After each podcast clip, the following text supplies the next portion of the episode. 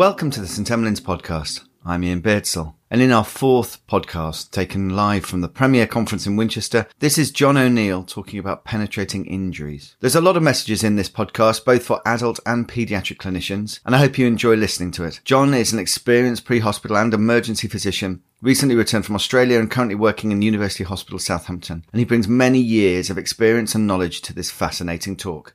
So I'm going to talk this morning about penetrating trauma. I've recently come back from working in Australia for a protracted period of time, and if you talk about penetrating injuries in Australia, then inevitably uh, your talk will include a discussion about the local wildlife. So I thought I'd start a little bit with that. You've got a pediatric traumatic cardiac arrest coming in. You've got a busy resus room. But let me tell you, if the phone call says you've got someone who's been bitten on the foot by a shark, it will be standing room only in your resus room. People come from all around the hospital to see some sort of animal injury. It's quite incredible. Uh, any of you who've lived in Australia, and particularly in the northern part, will know it's not really the sharks that you have to worry about, it's the crocodiles. They're much more, much more wily and much more likely to do you harm, and in fact the crocodiles eat the sharks. But anyone considering a holiday to Australia should be aware that they also have snakes that are big enough to eat the crocodiles. So uh, I'll just I'll just leave you uh, thinking about that one if you're planning your next uh, your next trip. Apart from that, it's great. So penetrating trauma. Clearly, the vast majority of patients that we're going to deal with with penetrating trauma is going to be down to violence, and I'm certainly going to concentrate on that as in the majority of the talk. There's two other causes, just to very briefly mention, which are impalement and, and self-harm. Impalements are relatively rare. I'm not sure how many of you have dealt with them, but they can be quite dramatic and quite confronting when you see them.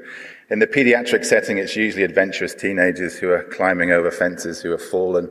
And you do often end up with them being brought in with most of the fence still attached to them. So they can be really quite impressive when you see them. The good news is, I think, that the majority of these patients, if they've survived to come to hospital, then there's usually a little bit of time for us to make some planning, get the right people around to make those critical decisions rather than having to rush into any immediate uh, decision making. And self-harm is a growing area and there's certainly getting into the penetrating injury side of things. There are a number of patients who do self-harm with penetrating injury specifically to the abdomen and there's also, I think, a growing trend for insertion of foreign bodies, which can create a lot of issues for us in the emergency healthcare setting, and I think that's something that's going to become a lot more frequent. But I'm not going to talk about those today in the uh, in the interest of time. Little bit of statistics. I'm sure you won't be too surprised to see that uh, penetrating injuries are right at the far end of the spectrum. This is TARN data in terms of their frequency. Obviously, the big two uh, road traffic accidents and falls taking up most of uh, most of that. But if you look at the mortality data or the case fatality, you'll see that penetrating injuries uh, have a significant mortality attached to them, about sort of 20%. So that indicates that these can be quite challenging to deal with, and I think that leads to a degree of anxiety when we're managing these patients. They're often time critical. But the good news is that if we accurately diagnose the underlying injuries, then the majority of them are amenable to simple treatment, and about 80% can be dealt with without needing surgical intervention. The key is accurate and early diagnosis. You'll be pleased to know that down here on the, the leafy areas in Hampshire, we're relatively well protected and the incidence of penetrating injury is quite low. Looking around the rest of the country, it's really London that stands out as the, the area with the highest incidence, which I'm sure you won't be too surprised to hear. But not just central London, certainly reaching out into the borders of London. Those of you that work in the, in the, uh, the fringes of London will also, I'm sure, have seen a significant number of these patients. In terms of the distribution of, of patients that are injured, the majority of pediatric patients are, are, in the teenage group, with the incidence rising from sort of 14, 15 up to a sort of peak incidence at 16 and 17. And there's a small bump in the much younger age group, secondary to child abuse, that I'm sure you'll be familiar with as well. There's a lot of discussion about whether or not the incidence is increasing, and I'm sure you've seen lots in the media to suggest that it is. I think the data on that is tricky and a little bit conflicting. It's certainly much more prevalent, but it's hard to get conclusive data to show that the actual numbers of admissions and the number of fatalities is increasing. So what about when these patients come into hospital? What are we, what are we going to do? I'm just going to talk through some of the principles around how we assess these patients in the early stages and then just a few reflections from having seen a number of these patients before. The vast majority will follow uh, trauma network triage protocols and so should end up in a major trauma center, but it's certainly feasible for those of you that work in centers outside of an MTC if there's a patient with major injuries who's unstable, that they may be brought to a center that isn't an MTC. So I think any of you potentially could see a patient with significant penetrating injury. There's a lot of discussion about whether these patients are best treated in a pediatric trauma center or a mixed center. Uh, having worked in both, I think both are, are certainly capable of providing high level care for these patients. So one of the things I was going to touch on is just the experience of being a, a, trauma patient. I think it's particularly prevalent for this group. I don't know if any of you have been a trauma patient or whether you've done it in a sim. If you haven't, I would heartily recommend it.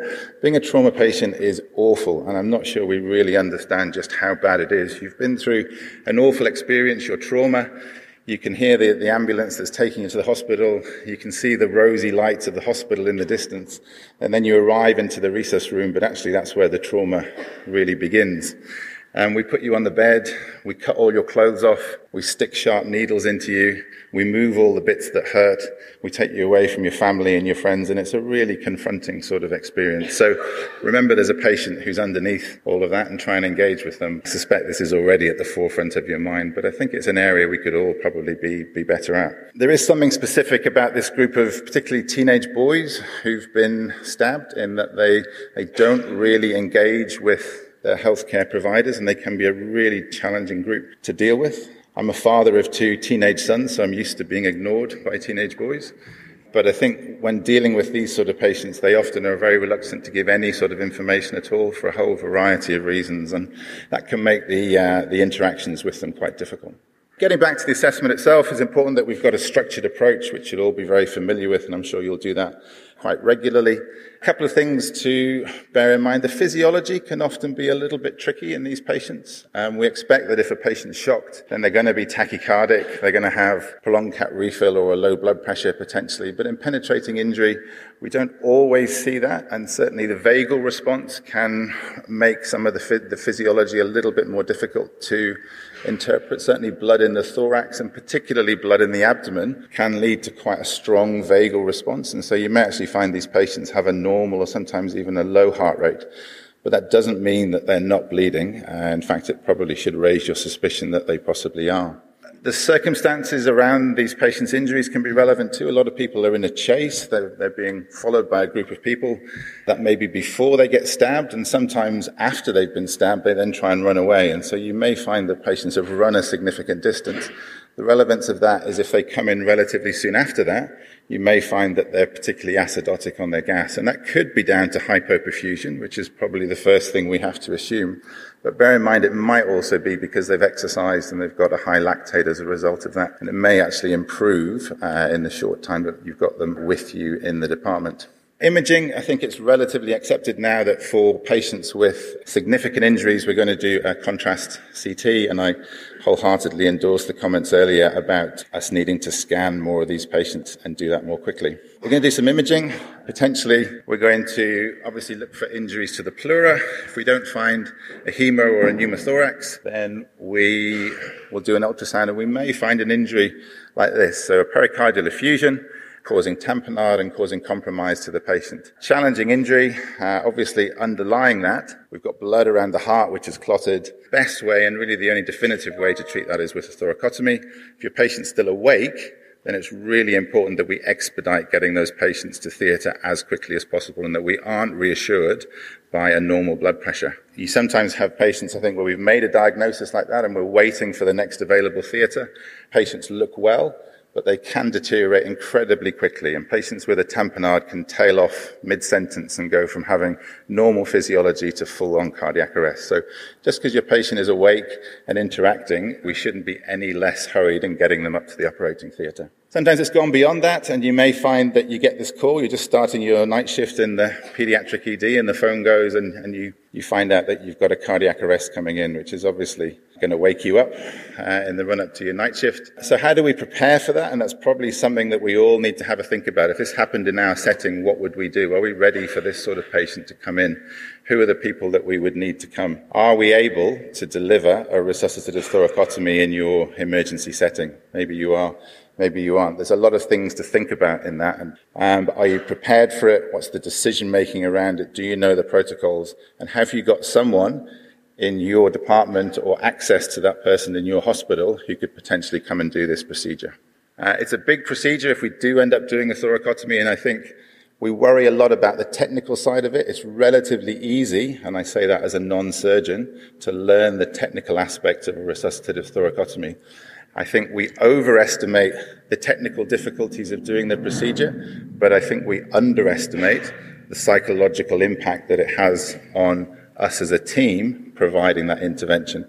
And I think having an awareness of that is really, really important. Um, this is my wonderful colleagues in the emergency department at Southampton. We do regular training around some of these critical procedures that we don't do very often. So here we're practicing the, the technical side of things, but actually in conjunction with this, we had a session where we sat down and we talked through what are the challenges of actually delivering this procedure in real life? What are the things that happen that get in the way? We all know what we want to do, but you're probably also aware that in real life, there are lots of things that stop us making things happen. And trying to work out how we troubleshoot those is just as important, if not more, than the actual technical process itself. In Australia, I spent a little bit of time at the Gold Coast Hospital. I'm not sure if anybody here has, has worked there, but they look at how we make things happen in the emergency department in a lot of detail. They've got a brilliant in situ sim program, which is led by a lady here, Vic Brazil, who's one of their emergency physicians. I would wholeheartedly recommend having a look for some of talks that Vic's got online. She's very active in social media. Through their in situ sim program, They've really developed both the technical skills of their staff in the emergency department, but specifically, they've looked at their systems, their interactions with other parts of the hospital, and they've really taken things to the next level in terms of how do you improve those relationships across the hospital so that when you have a time critical patient, you've already rehearsed a lot of these critical interventions. You've built up some of the personal relationships that mean when you're doing it for real, things go uh, more smoothly than uh, if you hadn't prepared. I'm sure you say, well, that's all well and good, but we're too busy to do things like that. We're all emergency physicians and we've got lots of other things to do. and I get that. Someone told me recently about AI and about ChatGPT. I don't know whether many of you use it. Those of you that do education and you want to plan a sim, uh, I had a look at this and I put into it, we wanted to run a sim on pediatric penetrating trauma. And within 30 seconds, you get an entire briefing of your sim in terms of how to put it together, what to tell everybody, what are your learning points, what are your debrief points. Now, obviously, it needs a little bit of tweaking, and I'm not saying this should take over completely from your from your role, but it certainly uh, will save you a little bit of time. It would seem remiss to talk about penetrating trauma in children, particularly teenagers, without talking about the safeguarding and the the prevention side of things which is a growing area. We've, we've, we're getting better at doing it. The picture at the bottom is Martin Griffiths, who's one of the trauma surgeons at the Royal London, who's been very involved initially with the London area, but he's now got a national role uh, in violence reduction. And again, I'd really recommend, if you're interested in that area, having a look at the sort of things that they're doing, because it's uh, uh, we're doing some of them here in Wessex, but I think there's scope for us to do to do some more. This is the knife angel, which is a, a, large statue that goes around the UK. And essentially, it's made up of knives that were given in during police amnesties. It comes to various places, and it usually, uh, it's a really impressive, I think it's about six meters high. And when it comes to places, it usually initiates discussions with local community leaders, with local health and police uh, resources about how we manage knife crime. And that's definitely an area that we can improve in. Knife crime is a serious issue and penetrating injury in children is, is a serious, serious public health issue. But questions for you is, are you ready if these patients come into your department? Do you have the experience, the knowledge to work out who it is within your hospital, within your department that's able to provide rapid, effective assessment and treatment for these patients? If we do that, then potentially we can have some good outcomes. Thank you very much.